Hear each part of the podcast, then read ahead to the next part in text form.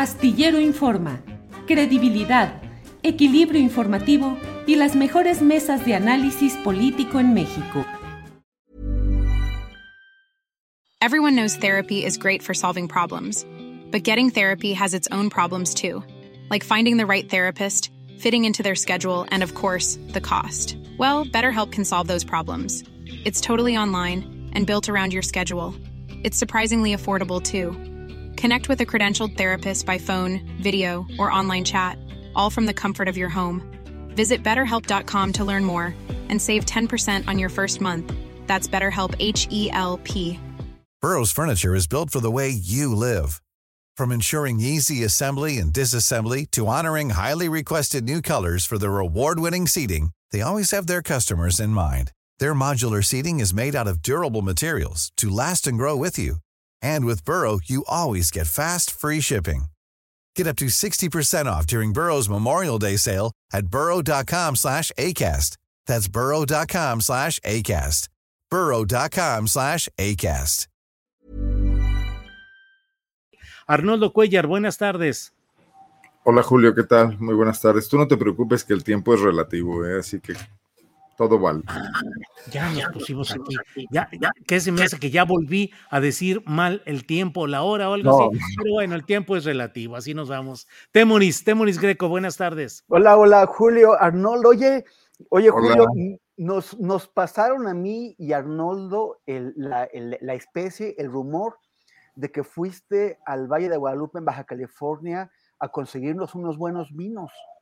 Ahí están atrás, ya tengo ahí Sí. su dotación, sus termos, sus vasitos, se los voy a llevar cargando hasta allá para cada cual. Así es que ya saben, aquí se- lo tengo se ya entregarán trabajando. en el Covadonga, ¿eh? no en ningún otro lugar. No te hubieras molestado, Julio. bueno. Digo, eh, oye, el Covadonga, luego no va Arnoldo Cuellar, se hace citatorio y Arnoldo es el ocupado y no va. Y, y le- y le- y el otro día le llevaron su silla especial, así grandotota. Sí, ya de- sí, ya sí. debo una, pero estaré ahí pronto. Ya estarás pronto, nos avisas para organizarnos. Eh, bueno, pues en espera de que llegue nuestro coahuilense compañero Arturo Rodríguez, que está ya por integrarse, pero bueno, pues vamos avanzando. Arnoldo Cuellar, ¿qué lectura le damos a todos los múltiples ángulos que hay de este asunto del INE? ¿Te sientes más confiado, menos confiado o igual de confiado con la nueva integración del INE, Arnoldo? No, no, re- realmente no me siento inquieto, como no me he sentido nunca inquieto, ni cuando el Bester Gordillo le metió mano al INE directamente y todo el mundo nos pudimos dar cuenta. pues, Bueno, son, son las instituciones mexicanas, defectuosas como todas, y, y no creo ni que debamos confiar de más, ni tampoco podemos hacer mucho por, por resolver eh, esa situación. En todo caso, estar muy al pendiente de lo que ocurra en cada momento, ¿no? Eh, también hemos visto y hemos sido críticos aquí, Julio, de cómo ese INE pretendidamente perfecto que defiende una parte importante de la, de la opinión pública mexicana, de la opinión publicada, de los partidos políticos, eh, ha tenido numerosas deficiencias. Eh, ciertamente, el parámetro con el que medimos la labor del IFE-INE, pues es, es muy cómodo, porque cualquier cosa es mejor que la Secretaría de Gobernación, de Manuel Bartlett, de Luis Echeverría, de, incluso de Jesús Reyes Heroles, etcétera, ¿no? Porque era el gobierno organizando sus propias elecciones, de una mano eh, en el PRI, otra mano en, los gobiernos de los estados, eh, gobernadores que además caían si se indisciplinaban. Entonces, cualquier cosa es mejor que eso. Y eso no es producto de que una clase política o intelectual eh, haya aportado su lucidez es producto de la exigencia de generaciones de mexicanos que estaban hartos de, que su voto no valiera nada, y allí incluyo las luchas del 68, las luchas sindicales, eh, los reclamos de todo tipo, las bancadas cuando eran de izquierda todavía de oposición, el PAN, que no podemos desconocer la gesta democrática de aquellos panistas que por años fueron la única oposición en México, ¿no? Eh, entonces, bueno, pues eh, estar a la altura de, de, lo que hizo el INE-IFE era una asignatura mínima que tenían que hacer eh, quienes estaban ahí, además con la cantidad de dinero que les dieron, ¿no? Uh -huh. Es lo menos que se podía hacer.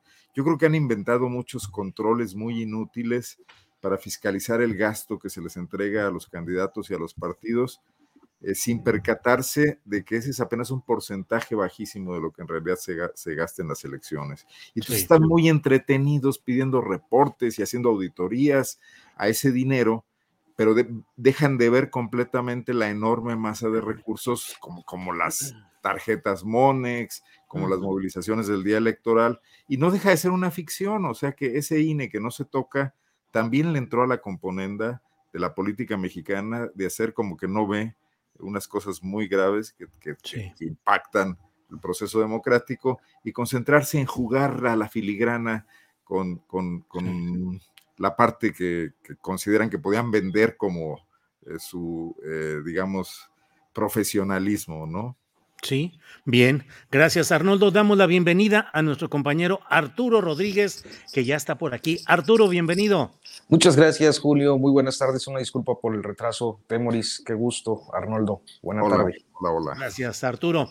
Temoris Greco, ¿qué onda con el INE? Polarizado todo. De un lado, si el apellido Tadei por sí mismo define una postura ideológica y partidista en el INE. Por otro lado, bueno, el propio Lorenzo Córdoba, que se incorpora como columnista, como articulista en Latinus con Roberto Madrazo, es decir, como financiador, y con Broso y con Carlos Loret. ¿Cómo lo ves, Temoris? Oye, no sabía lo de lo de Loret, lo de lo de Córdoba en Loret, qué, qué, pena qué desvergüenza, la verdad. o sea, que, bueno, o sea, es que, o sea, por un poquito de disimulo, por favor, ¿no? me, pregunto cuál será la inversión, o sea, porque seguramente la, pluma de Córdoba se la deben haber peleado varios medios, o sea, de, entrada, me imagino a Televisa, TV Azteca e Imagen buscándola.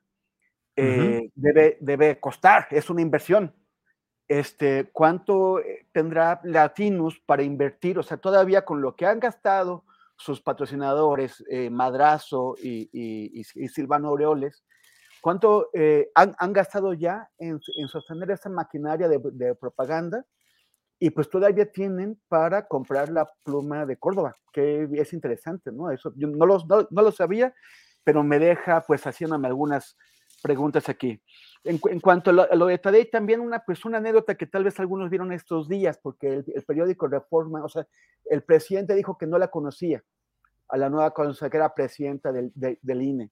Y Reforma sacó una, publicó una foto que antes una tuitera había publicado, en donde aparece el presidente con toda la familia Tadei y dice, eh, y, pero como, como evidencia de que el presidente había mentido y que, y que sí conocía a la nueva consejera presidenta. Y después sale el, el, señor Tadei a decir, no, no, no, no, esa no es Guadalupe, es mi esposa, es Irene. Y, entonces al día siguiente Reforma saca una corrección de diciendo, ah, no, siempre no era. O sea, también llama la atención cómo Reforma pues no verificó, solamente encuentra una foto en Twitter la, eh, eh, con algo tan delicado como llamar mentiroso al presidente de la República, estés de acuerdo o no con lo que él dice, y, al día siguiente pues solamente dice, ah, no, no, dice mi mamá que siempre no. En fin, pero yo, yo creo que ya, ya urge, urge, urge sacar al INE del debate político, del debate electorero, porque es un debate que cada vez está más enredado, cada vez es más sucio, y eh, la autoridad electoral tiene que quedar fuera de ello. A mí me parece que, la salida de Córdoba y de Murayama es, es, un buen momento para sacar al INE del debate político. obviamente no, quede, no, no, puede quedar totalmente al margen, pero el, estaban, hay varios cálculos sobre cuál es la, la, relación de poder que queda con la entrada de estos cuatro nuevos consejeros. Eh, por ejemplo, Álvaro Delgado piensa que hay cuatro este, con el prianismo, eh, tres de Morena y cuatro que son más o menos como neutrales, como que están en medio. Entonces eso parece una buena fórmula para tener un, órgano electoral equilibrado. Lo vamos a ver en, cuando, se, cuando se elija al nuevo secretario ejecutivo del instituto. También, si es que se discute, supongo, espero que esté en la, en la agenda de la nueva consejera presidenta, discutir qué hacer con el, pues, con el albazo, con el, con, el carpetazo que le dio Córdoba a, estas denuncias contra, contra el PRI. ojalá que se pueda reabrir, eso también va a ser un símbolo, un, signo de, eso, pero, pero sobre todo que salga de la discusión, que ya no se, se, siga utilizando al, al, INE como punching back político, que, que, que, se lleven a cabo las reformas necesarias, que se bajen los gastos, que, que se acabe con esta burocracia dorada, pero, eh, pero, pero sobre todo ya dejar que de, de, utilizar al INE como, como un objeto para, para golpearnos. O sea, para, y sobre todo también porque en, también le conviene al presidente eso, independientemente de qué pase, porque al, al agarrar al INE, eh, lo que hizo fue darle a la oposición su único elemento de cohesión, el único elemento que ha permitido que la oposición se, eh, se, se, una alrededor de un tema, y no solamente eso, sino que comunique con una parte de la sociedad, ha sido el, el argumento de yo defiendo al INE. Si, uh -huh. si, si, si, sale el INE del debate político y se, se permite que la, que la presidenta consejera haga calladamente y con tranquilidad las reformas necesarias, yo creo que se le hará un favor al INE y le quitarán también un argumento político a la oposición. Bien, Temoris, gracias. Eh, Arturo Rodríguez, ¿qué opinas? Sacar al INE de ese espacio de golpeteo político cuando pareciera ser que la tendencia es agudizar y ahondar el debate y la vigilancia y la crítica y la polémica respecto al INE. ¿Qué opinas, Arturo? Bueno, eh, yo uh, creo que a contrapelo de la posición que hoy muchas personas tienen, eh, yo sí considero que el INE eh, realizó eh, o ha realizado desde su creación un trabajo que nos permite tener elecciones relativamente confiables y que aquello que hace desconfiables los procesos electorales eh, o los resultados en los procesos electorales tiene que ver más con la conducta de los partidos políticos, de todos los partidos políticos que hasta este momento han mantenido eh, una forma de eh, trabajo electoral, pues casi siempre en los límites de la legalidad. Porque porque sabemos que todos acuden a la movilización, que acuden a la compra del voto, que acuden al condicionamiento de programas sociales. En los últimos años se ha acreditado de manera fehaciente eh, este llamado turismo electoral, que consiste en registrar electores de una ciudad en otra, donde va a haber comicios para favorecer a algún partido político eh, todos sabemos que reciben financiamientos eh, muchas veces opacos. Sabemos que, eh, y no es una alusión directa a Morena y a López Obrador, yo creo que si algo tenemos claro quienes hemos cubierto procesos electorales es que el dinero fluye a través de las estructuras partidarias en efectivo y sin registro ni posibilidad de seguimiento y de fiscalización.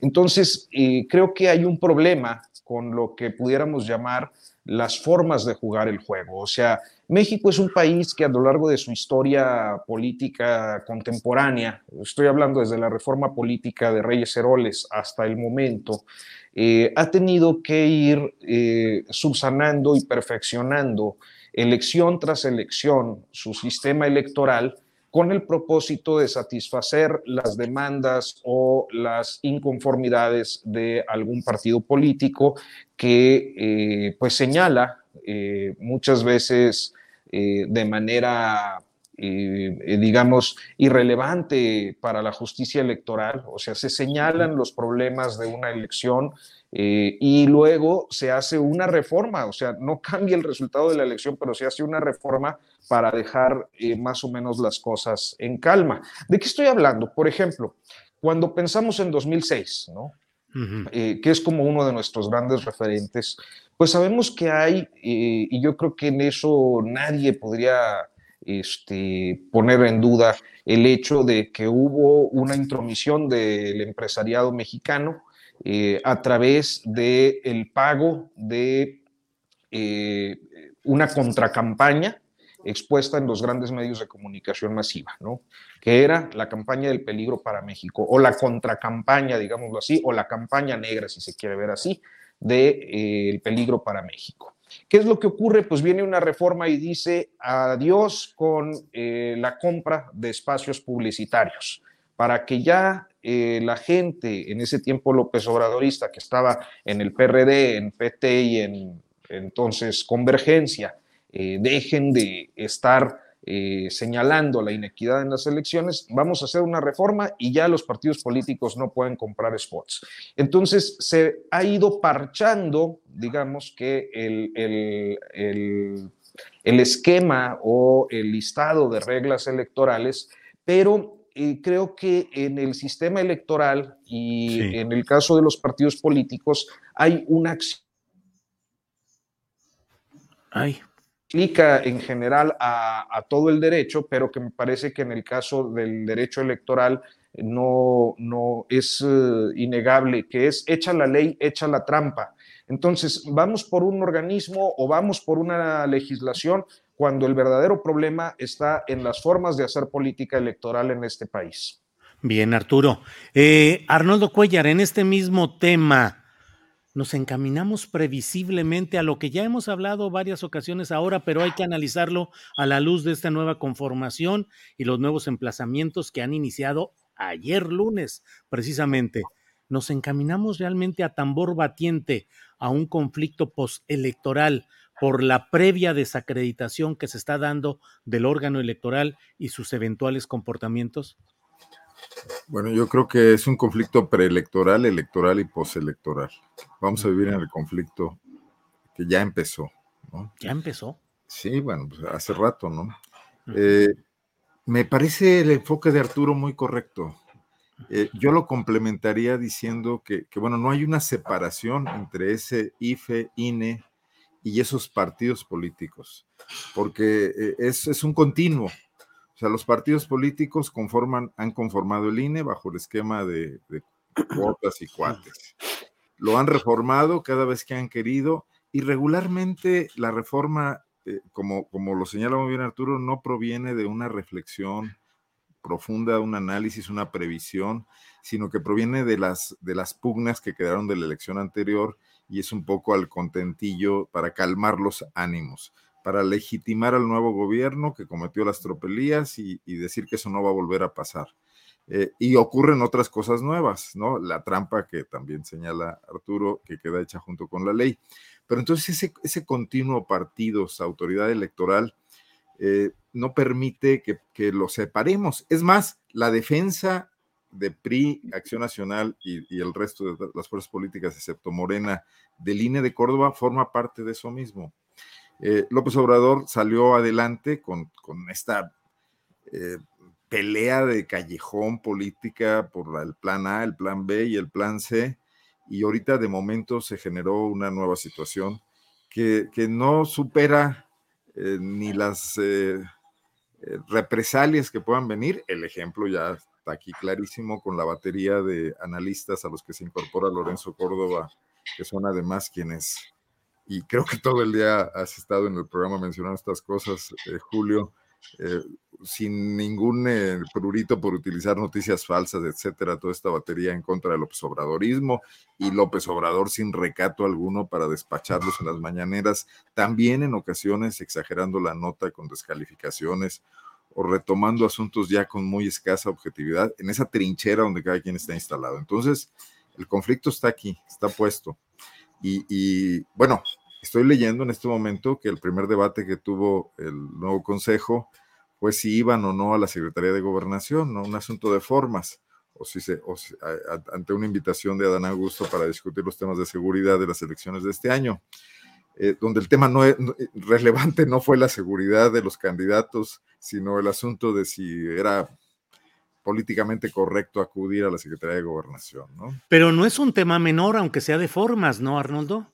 No, desde luego que no, pero digo, pero no te pasas tres horas discutiendo eso. Eh, digo, en todo caso, a los cinco minutos le planteas a, que por qué no se hace la reunión en el INE. Digo, pero imagínate cómo va a ser el debate sobre el tema de seguridad, que me parece muchísimo más complejo en el Estado de México y en Coahuila. O sea, dos lugares donde ahorita yo creo que Arturo nos pondrá al día sobre lo que pasa en Coahuila y el Estado de México con esa franja que no, que no acaba de pacificarse en, las fronteras con Guerrero, con Morelos, etcétera, ¿no?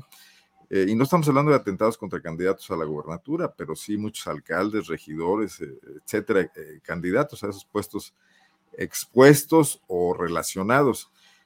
y eso queda en segundo término por la cuestión de, bueno, lo doy como ejemplo, Julio, de, los, de la tensión que se va a vivir, ¿no? Y que se está viviendo ya y que me, me imagino que se agravará de cara al 2024. Bien, Arnoldo. Temoris Greco, en ese mismo terreno, ¿qué piensas de lo que se viene en el INE? La posibilidad de un conflicto anunciado, la devaluación del árbitro electoral. Eh, ¿Qué piensas que puede darse con estas nuevas circunstancias?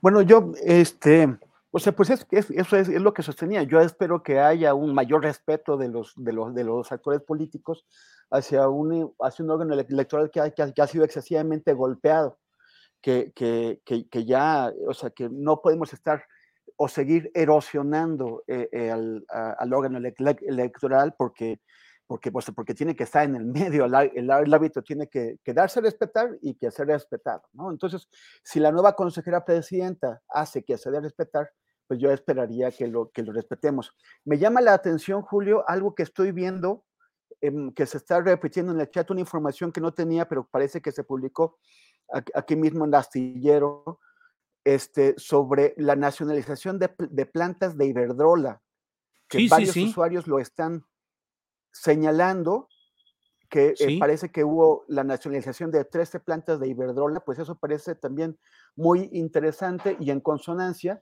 con el proyecto también que, que nos, bueno, no, no, lo hemos discutido en esta mesa, pero que también es muy interesante de reforma a la ley minera.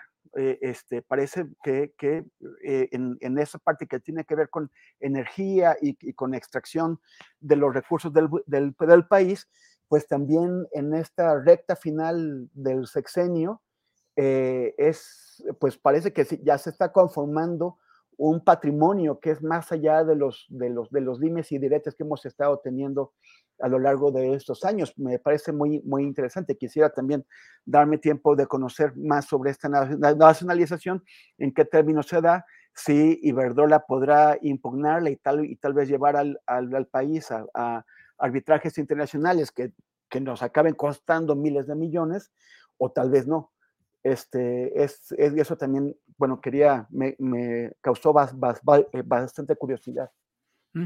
Bien, gracias, Temoris.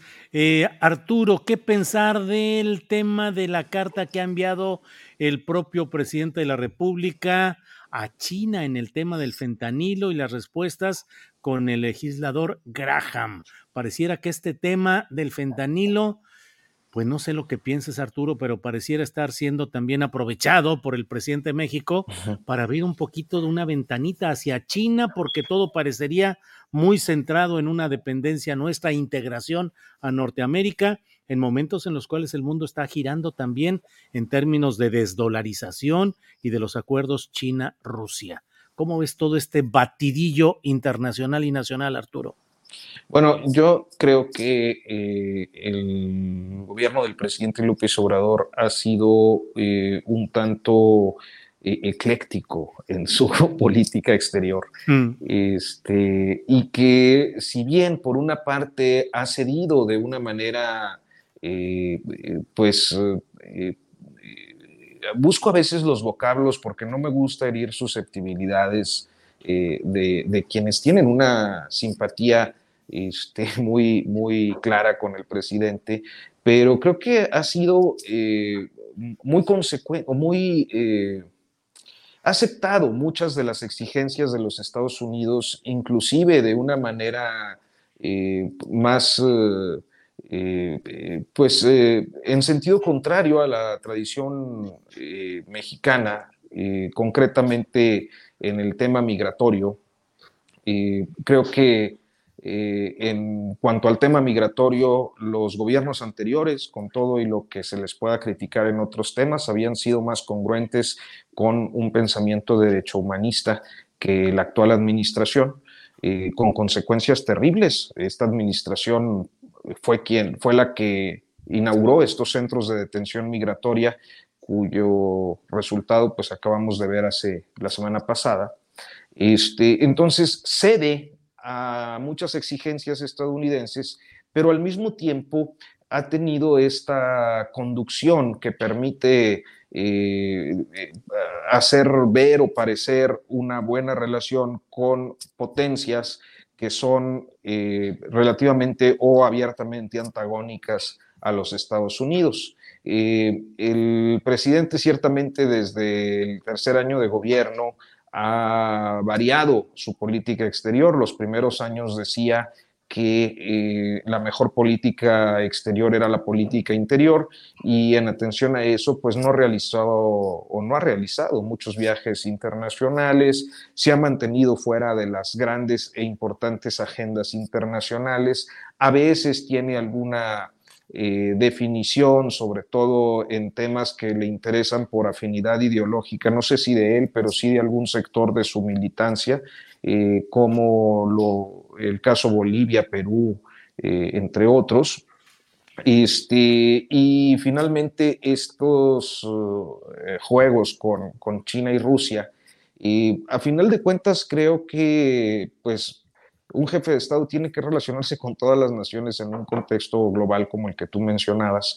y me parece que eh, eh, tampoco eh, podemos escandalizarnos de algunos cambios y de algunos gestos, como sucede en la parte más ortodoxa de, la de los diplomáticos mexicanos, ¿no? Que no, es gravísimo, ya está poniéndose eh, eh, en relación con tal nación en un contexto de, Me parece que a veces también la diplomacia exagera mucho sus, sus posiciones es decir, los diplomáticos eh, más ortodoxos de este país, que además suelen tener muchos espacios en los medios.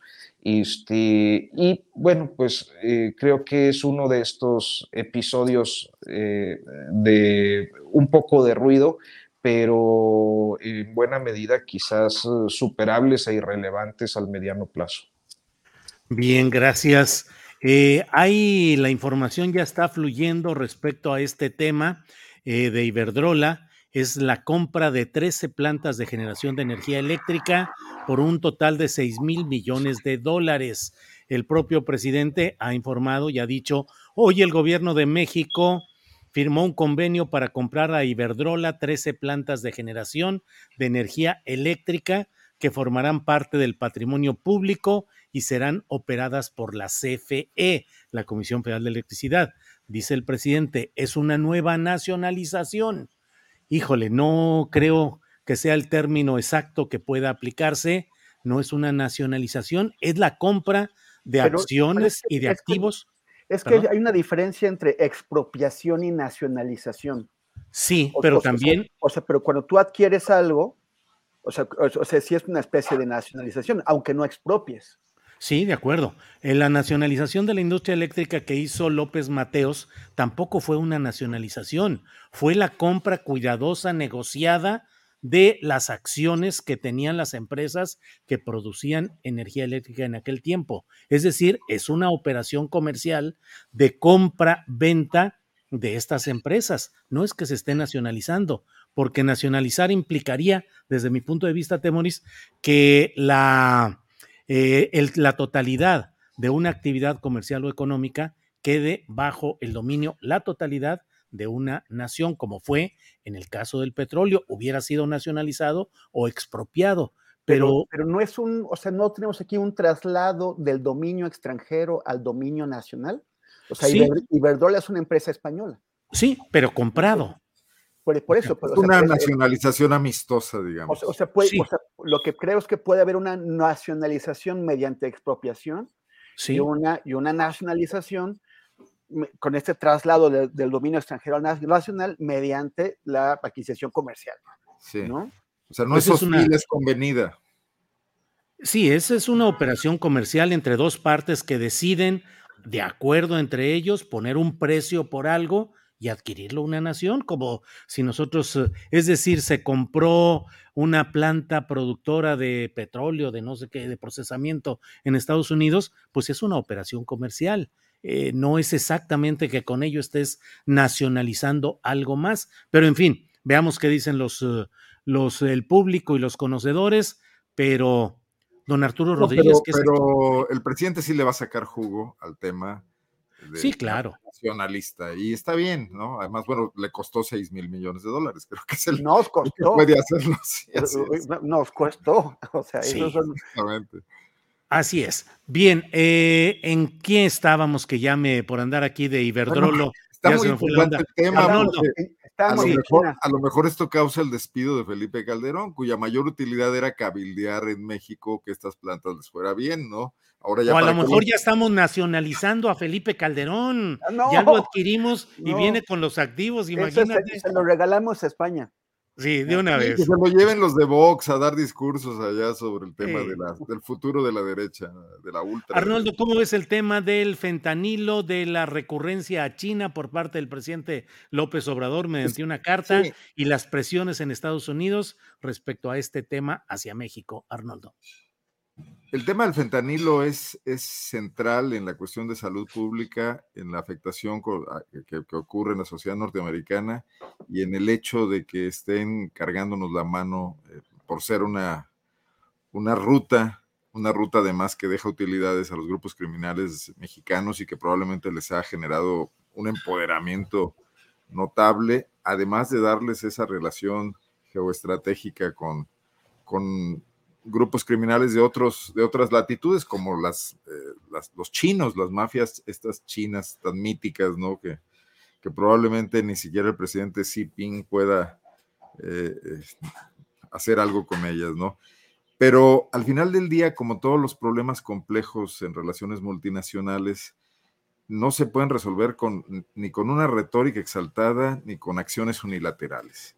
Eh, desde luego que lo que están haciendo los senadores norteamericanos y más en etapa de campaña, que es radicalizar la a la opinión pública norteamericana contra México, que según las encuestas que presentó el presidente hoy lo están logrando, eh, pues es algo que pasará, es algo que tiene que ver con un debate exactamente electoral, como ocurre a cada rato en las elecciones norteamericanas que volvemos a hacer eh, ahí, eh, pues el payaso de las cachetadas, ¿no? Nuestro país es, es, la frontera natural, es el que expulsa migrantes, el que quita trabajos, el que ha jalado inversión extranjera en forma notable, etcétera, y ahí vamos a estar siempre. Pero también es un error que este debate electoral coyuntural se convierta en el fundamento para Millions of people have lost weight with personalized plans from Noom, like Evan, who can't stand salads and still lost 50 pounds.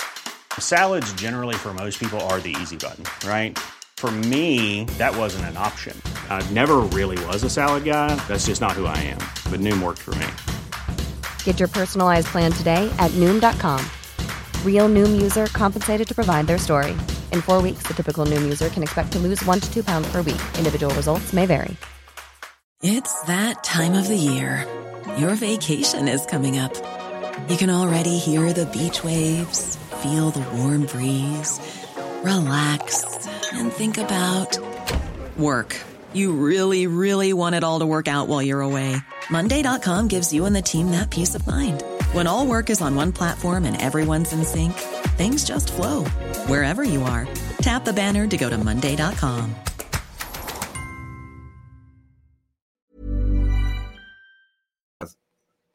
establecer líneas de política pública en México o de política internacional si no le vamos a dar continuidad, ¿no?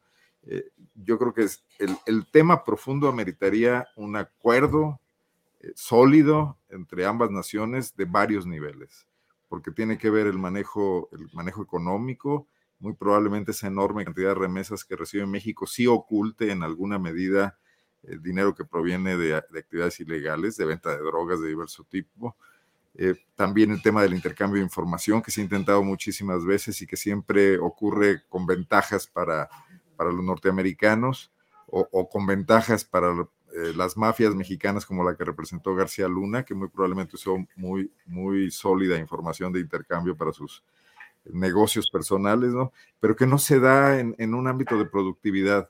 Y ahí se podría involucrar a China, pero yo creo que México difícilmente, y menos con una carta que no deja de ser pues, un buen recurso propagandístico, puede involucrar a China sin que intervengan los norteamericanos que mantienen con China un esquema de tensiones importante en varios niveles, ¿no? Entonces, pues muy bien, dio nota en la mañanera, está en los medios el tema, pero no creo que esto impacte en un gramo de fentanilo del que compran las mafias mexicanas a, los chinos para tratar de introducirlo a Estados Unidos.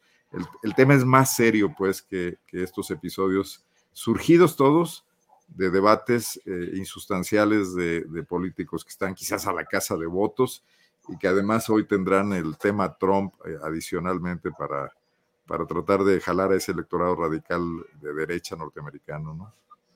Bien, Arnoldo. Temoris, antes de que sigamos aquí con tantos entretelones de la política nacional, a veces hay que tender la vista un poquito hacia otros lados y ver qué es lo que está sucediendo. No me refiero al tema de Donald Trump, que está ahorita movidito allá en Estados Unidos, sino en España, donde se ha anunciado la candidatura presidencial de Yolanda Díaz. ¿Qué puede interesarnos y qué podemos estar viendo especialmente de todo este proceso, Temoris? Híjoles, que de pronto se nos concentraron un montón de temas, todos interesantísimos y, de, y, de, nivel internacional. hablando de, Trump, esas, esas fotos de frente y perfil de Donald Trump con las líneas de, estatura detrás, yo creo que van a ser las más buscadas por los, por los medios en Estados Unidos en, este momento. Yo, la, yo, yo las quiero ver. Pero, ¿crees que eso le va a ayudar en su campaña o que le va a perjudicar? Yo creo que le va a ayudar a ganar la candidatura del Partido Republicano. Y eso es algo que los republicanos no quieren porque además de que ya están hartos de, estar bajo control de, Trump, también saben que Trump puede ser derrotado por Biden porque eh, el Trump moviliza enfurecidamente a un sector del, eh, del Partido Republicano, pero cada vez vende más fuera de del Partido Republicano. Para convencer a los independientes, que son los que definen las elecciones, eso no va a ser, y ya lo vieron en las elecciones del año pasado, cuando eh, no lograron, eh, no, no, solamente no lograron conquistar el Senado, sino que perdieron un escaño ahí. Este, dame chance de preguntarles a los compañeros su opinión sobre este tema. Perdón, Arnoldo, ¿querías decir algo? No. Eh, Arturo, ¿qué opinas? ¿Crees que va esto le da ventaja o apoya al propio Donald Trump en este proceso o que lo puede perjudicar esa fotografía con su ficha sin atlética? Yo, yo, creo que en un contexto de electorados tan radicalizados, este, termina favoreciendo, ¿no? Eh, siempre, bueno, al menos yo porque pienso como mexicano y los mexicanos siempre tendemos a, simpatizar con la víctima, ¿no? Y si tú puedes ver a un actor político como víctima de un proceso represivo, así sea en este caso Donald Trump, con todas las implicaciones que eh, pues nosotros pudiéramos argumentar eh, en tanto personas más formadas en el pensamiento de izquierda, eh, que pues bajo ninguna circunstancia el señor podría ser víctima de algo, eh, creo que sí tiene el, toque para que eh, electorados indecisos pero proclives a, las derechas y pues terminen viéndolo como víctima y fortaleciendo por ende su, su imagen, su presencia. Bien, Arnoldo, ¿qué opinas? ¿Va a perjudicar o a favorecer a Trump este episodio judicial? Definitivamente lo favorece.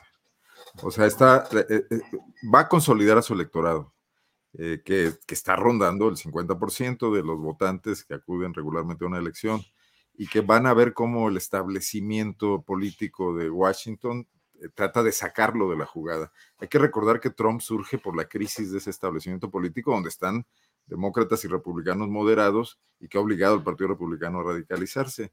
Entonces yo creo que definitivamente para sus fines esto incluso hace olvidar las, las, tropelías políticas que se me parecían muchísimo más graves que, el tema que lo... Bueno, están todos juntos los juicios, realmente no, no, sé cuál es el, el, que lo lleva hoy a esta, a esta, a este inicio de proceso, pero el, de, el del el asalto al Capitolio o la intervención electoral, ya no me acuerdo en qué estado, en Georgia, ¿no?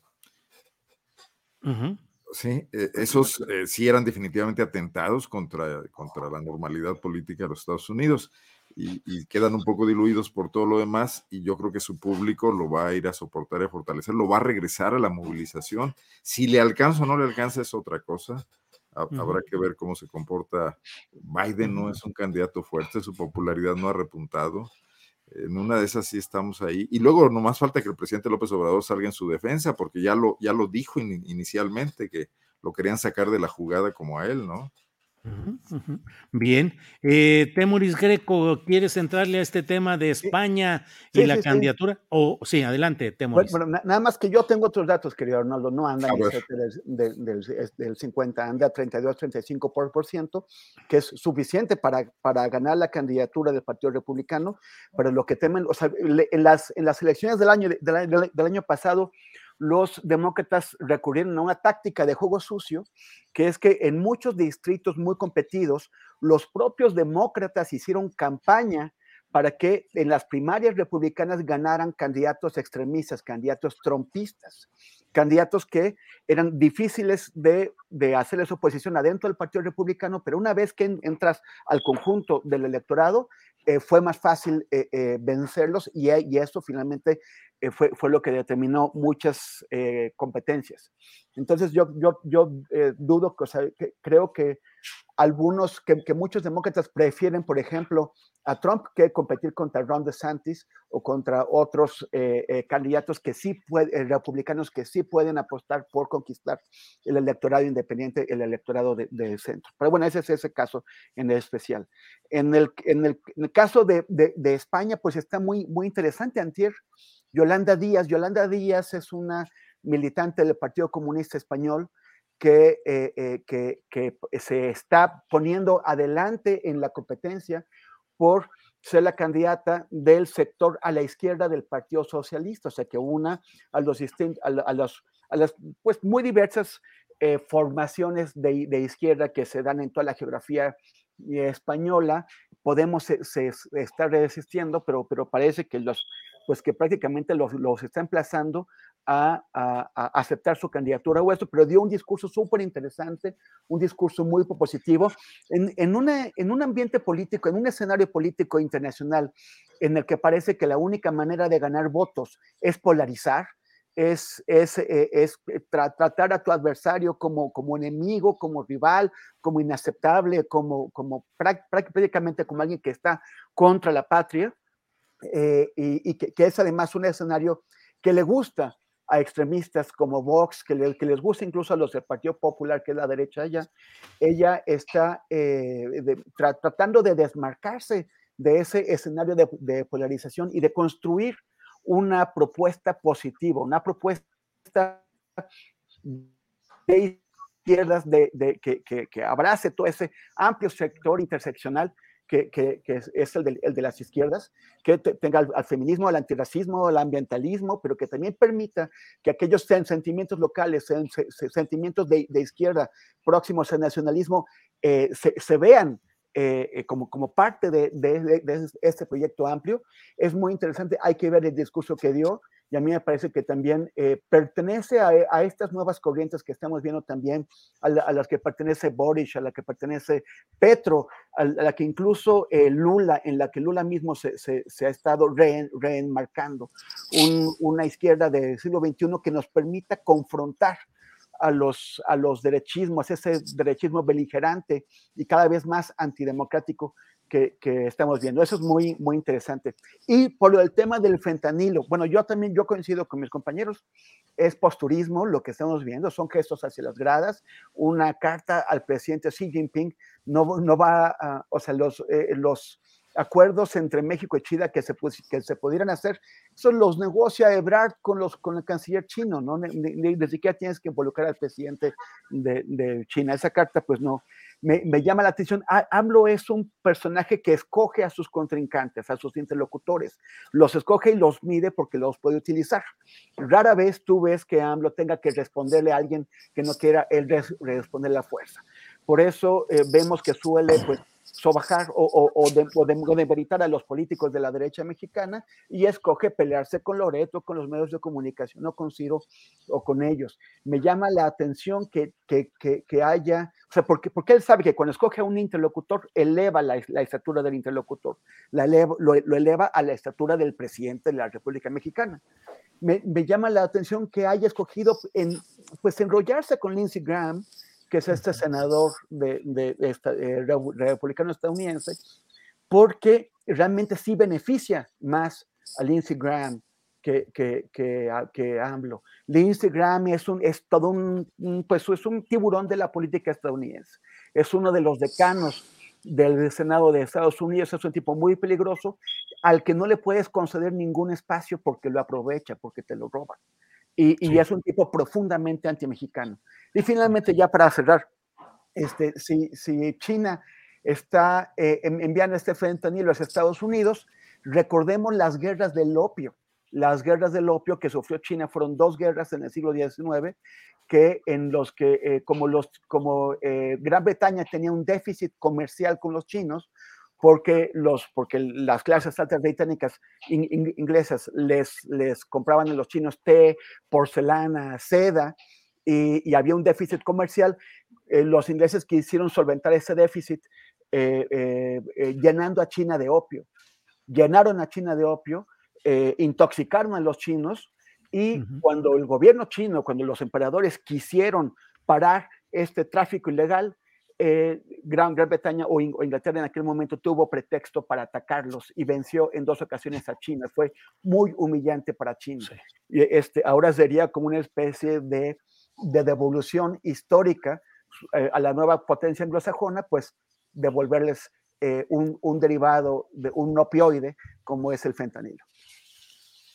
Bien, Temoris. Eh, me dicen que quité la palabra en su momento a Temoris. Te pido que me disculpes. Ustedes saben que no está en mí ni el ser grosero ni arbitrario en la conducción. No escucho adecuadamente porque donde estoy está bajo el nivel de internet y escucho todo entrecortado, lo escucho muy entrecortado. No me di cuenta cuando ya eh, le pedí a Temoris que me permitiera pasar la pregunta a los demás y no me di cuenta. Luego vi a Arturo un poco eh, sonriente, que a lo mejor era de que estaba yo haciendo ese, ese espectáculo indeseado. Temoris, disculpas.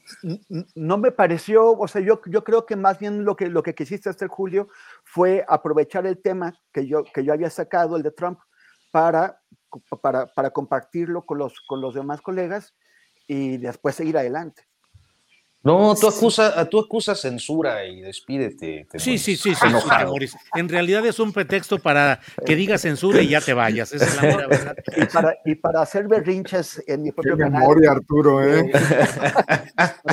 para decir. Bueno, lo que haya hecho. Página. Sí, sí, sí, lo que haya hecho, disculpas, no me di cuenta, o sea, se me enredó aquí el sonido muy entrecortado y también la imagen, perdón. Pero, bueno, agradezco a, a la gente en el público que está preocupada porque, porque, porque funcione correctamente nuestra mesa. Gracias.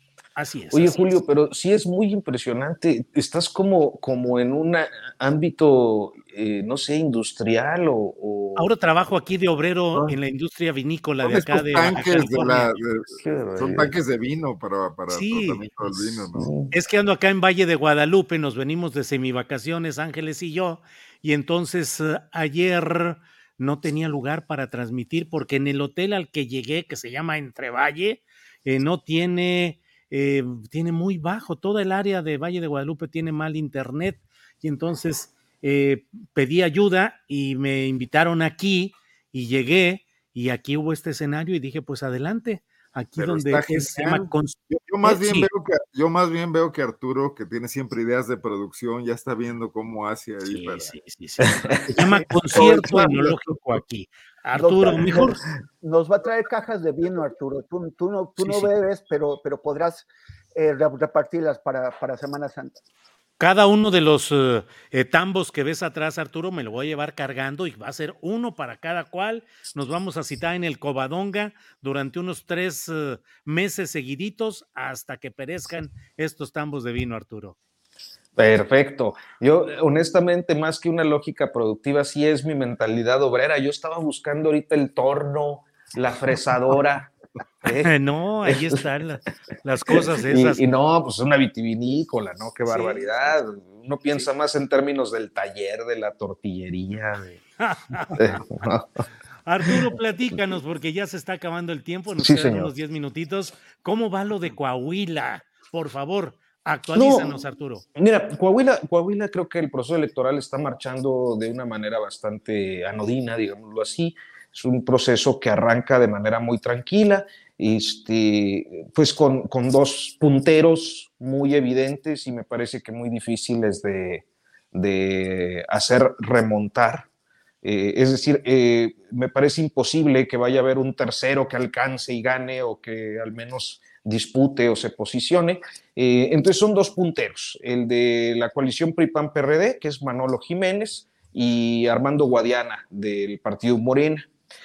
Han iniciado con una campaña de manera muy convencional, claro, eh, en el caso de Manolo Jiménez, pues ofreciendo eh, algunos elementos de continuidad que se relacionan con el estatus actual del Estado bajo el gobierno de Miguel Riquelme, no dicho explícitamente, pero, pero me parece que por ahí va, que tienen que ver con la seguridad, que es un Estado que tiene buenos indicadores, y tienen que ver con eh, el empleo y la situación económica que también tiene buenos indicadores.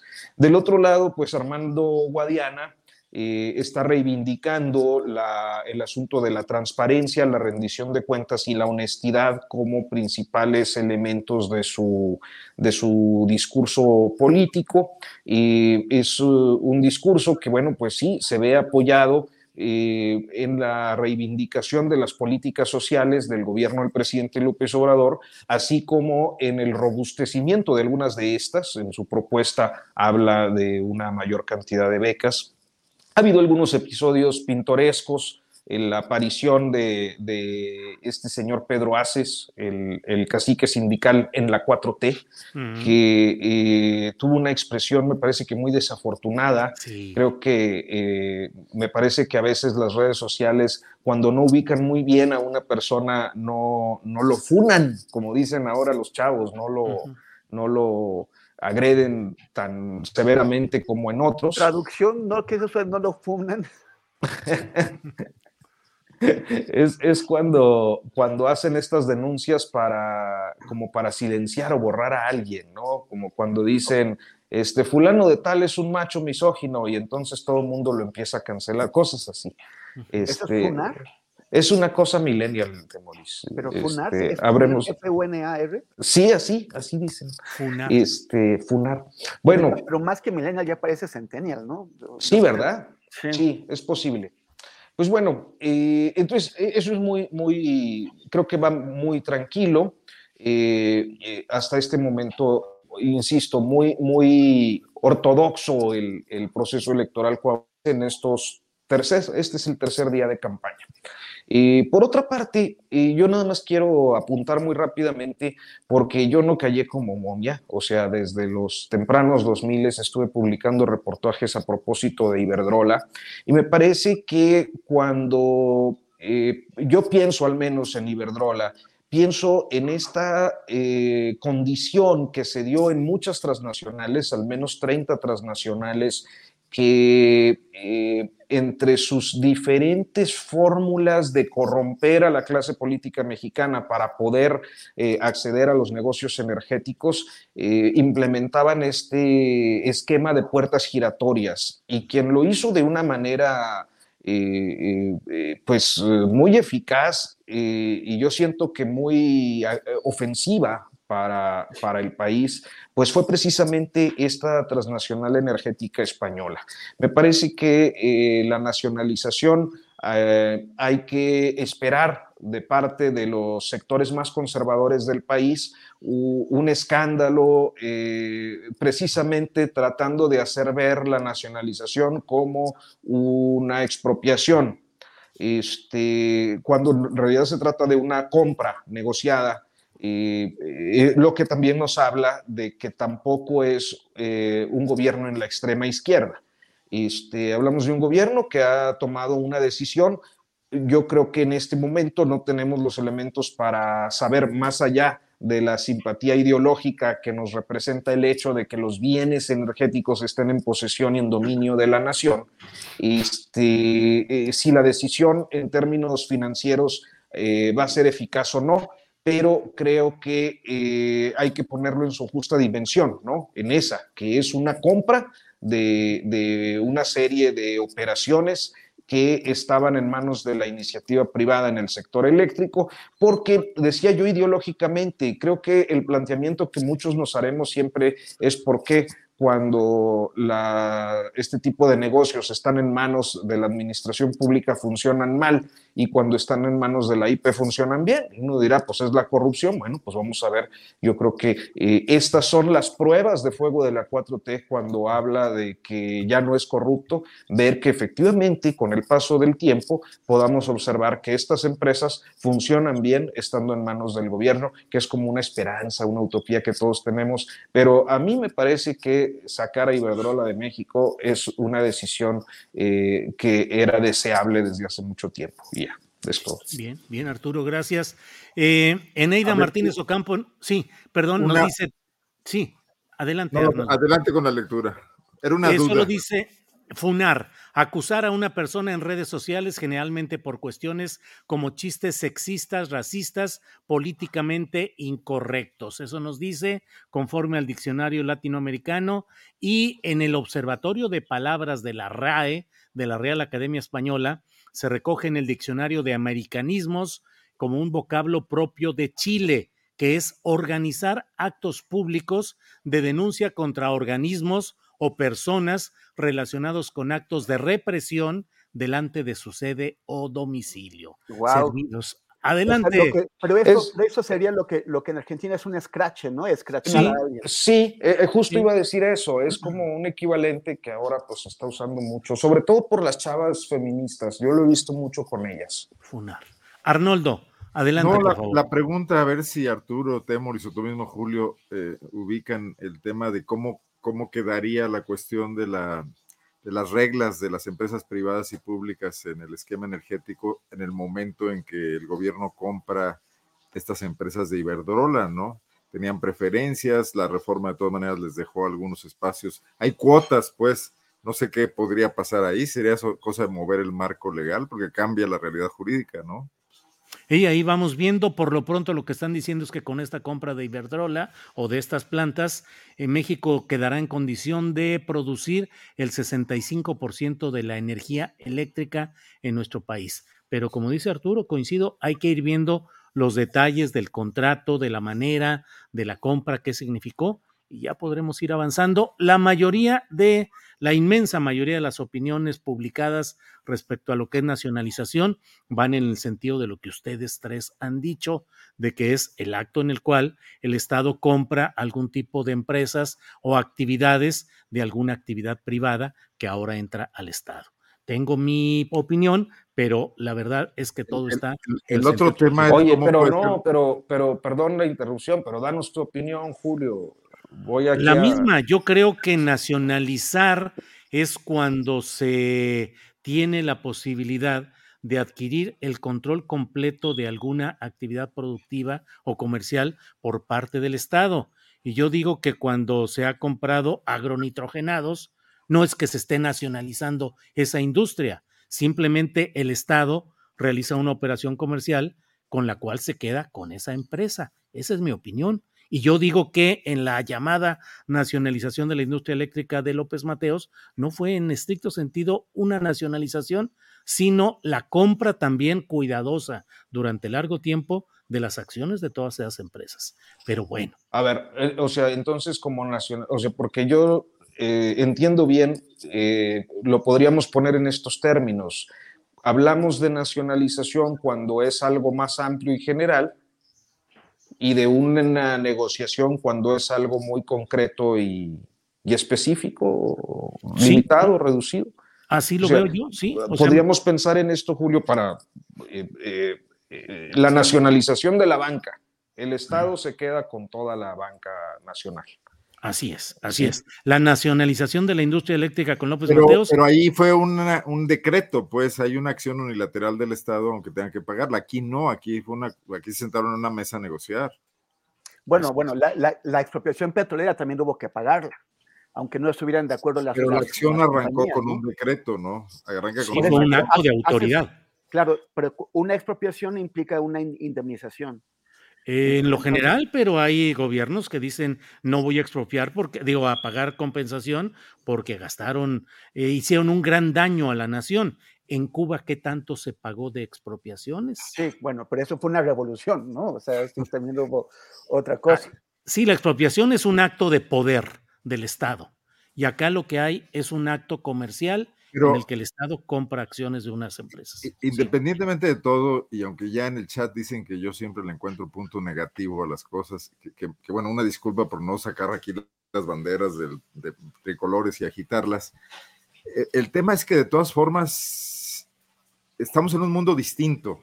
No hay una autarquía nacional o un intento, o sea, eh, esto hay, hay quienes lo pueden tomar a mal en la globalización de que se vuelva a, a, conformar un monopolio. El tema es que estamos saliendo al mundo desde hace tiempo a buscar inversiones. El presidente valora muchísimo, cada rato recibe al inversionista este, no me acuerdo cómo se sí, llama. De BlackRock, que es Black el portafolio Rock. de inversión, sí, bueno. Y, y, entonces estamos tratando de vender al país la nueva situación estratégica por el conflicto con China, y es ahí donde puede haber cortocircuitos también entre el discurso nacionalista y la, eh, eh, pues, la integración de México en una economía global, que además ya no tenemos para dónde hacernos en ese sentido, ¿no? Sí, así es. Pues camaradas, compañeros, Oye, ha yo, llegado. Yo, sí. Yo, quiero, yo, yo, necesito hacer algo porque lo han estado pidiendo con insistencia en el, en el chat y tienen mucha razón. Mariam Calderón primero y luego Ileana Lara le hizo eco, que son, pues es gente que nos sigue mucho aquí. Este, el tema del GIEI, que la, la conferencia del GIEI del viernes sí. eh, ha tenido muy poco eco, ha sido prácticamente eh, ignorada en general en los medios de comunicación, incluso en los medios alternativos. Y, y, es importante porque, porque eso, o sea, no, no, nuevamente, eh, efectivamente, como, como señalan ellas, el ejército se sigue negando. Se, en el caso de Yotzinapa, el ejército se sigue negando a entregar toda la información de la que dispone, muchos eh, documentos de los que se conoce su, existencia, simplemente dice no hay, y sobre el Centro Regional de, de Fusión de Información, también dice eh, no, no, no existía en ese momento, no, no lo había, se, se están haciendo patos y, y siguen pues des, desobedeciendo las órdenes expresas que les ha dado el comandante en jefe del ejército, que es el presidente López Obrador. Además de, de, de, eso que señalaban ellas, también hay eh, varias personas en el CISEN, bueno, en el Centro Nacional de Información, ante CISEN, que tienen órdenes de, apre de, aprehensión vigentes, no han sido canceladas y siguen trabajando en el CNI bajo la protección del general Audomaro, porque si, si no, no, no pueden estar ahí y nadie claro. los molesta. Y, este, y además de que las otras 21 órdenes de, de aprehensión que fueron canceladas arbitrariamente uh -huh. por Gertz Manero, incluidas 16 con, con, contra militares, siguen sin ser reactivadas. Entonces es importante este, este asunto. Bien, pues el tiempo se nos ha ido. Gracias, Arnoldo Temoris. Arturo, por esta oportunidad. Sí, Arnoldo. Sí, Arnoldo. Un brevísimo postre, ya no hubo mucho tiempo, pero no le pierdan de vista la Feria Nacional de San Marcos en Aguascalientes, donde la nueva gobernadora Teresa Jiménez está gastando 116 millones de pesos en, en traer a toda clase de artistas, desde un Rod Stewart que probablemente ya vaya a cantar en silla de ruedas, hasta, hasta todo. ¿Cómo pues, ves, Arturo? Todo con no, entradas gratuitas, en un intento de posicionamiento de este nuevo gobierno, con un presupuesto que supera el de muchas dependencias, el presupuesto anual de dependencias como el Instituto de la Mujer, eh, la Procuraduría de Derechos Humanos, etcétera. Hay que ver ahí a qué le está jugando la nueva gobernadora y su flamante esposo, el guanajuatense Luis Alberto Villarreal, ¿no? de muy conocidos antecedentes políticos de Montana y compañía. Te vamos, a funar, te vamos ¿Eh? a funar por gerontofóbico. sí, vamos a no, no, Arturo, para equilibrio, si quieres un postrecito antes de retirarnos. No, no, no, pues ya, este, agradecerles. En defensa de sí tenía algo. Nada más, me, me, no sé quién de ustedes está en un lugar donde están haciendo de comida. A mí se me antojó como una sopita de fideo y un picadillito con sopita de arroz y frijolitos refritos. tortillas recién hechas. Acá Perdón. perdondeando la fama es la comida y la bebida, langosta, mariscos y de todo. Sí, así es No, que yo, yo, yo estaba muy casero, pero es que se oían trastos ahí, no sé. oían Ah, es, es aquí. Ah, mira. Son unas, Ay, son unas milanesas. y No, se pues me vamos a abrió el tener que hacer apetito. Tenemos que hacer una excursión allá a León, Guanajuato, Arturo y Temoris para ir con Arnoldo Eso a comer sabroso. ¿Eh? Sí, estaría muy Sí, bien. sí, sí. Nomás que se acabe la violencia. Bueno, me odiaron más con mi comentario de Rod Stewart que con todos los que hice en contra de la nacionalización. Bueno, gracias a los tres. Gracias, Arnoldo. Un gracias, abrazo. Temoris, Arturo. Que estén muy bien. Hasta luego, Hasta luego. gracias. Hasta luego. Gracias. Planning for your next trip? Elevate your travel style with Quince. Quince has all the jet setting essentials you'll want for your next getaway, like European linen, premium luggage options, buttery soft Italian leather bags, and so much more. And is all priced at 50 to 80% less than similar brands. Plus, Quince only works with factories that use safe and ethical manufacturing practices. Pack your bags with high-quality essentials you'll be wearing for vacations to come with Quince. Go to quince.com slash pack for free shipping and 365-day returns. En Sherwin Williams somos tu compa, tu pana, tu socio, pero sobre todo somos tu aliado, con más de 6.000 representantes para atenderte en tu idioma y beneficios para contratistas que encontrarás en aliadopro.com. En Sherwin Williams somos el aliado del PRO. Para que te enteres del próximo noticiero, suscríbete y dale follow en Apple, Spotify, Amazon Music, Google o donde sea que escuches podcast. Te invitamos a visitar nuestra página julioastillero.com.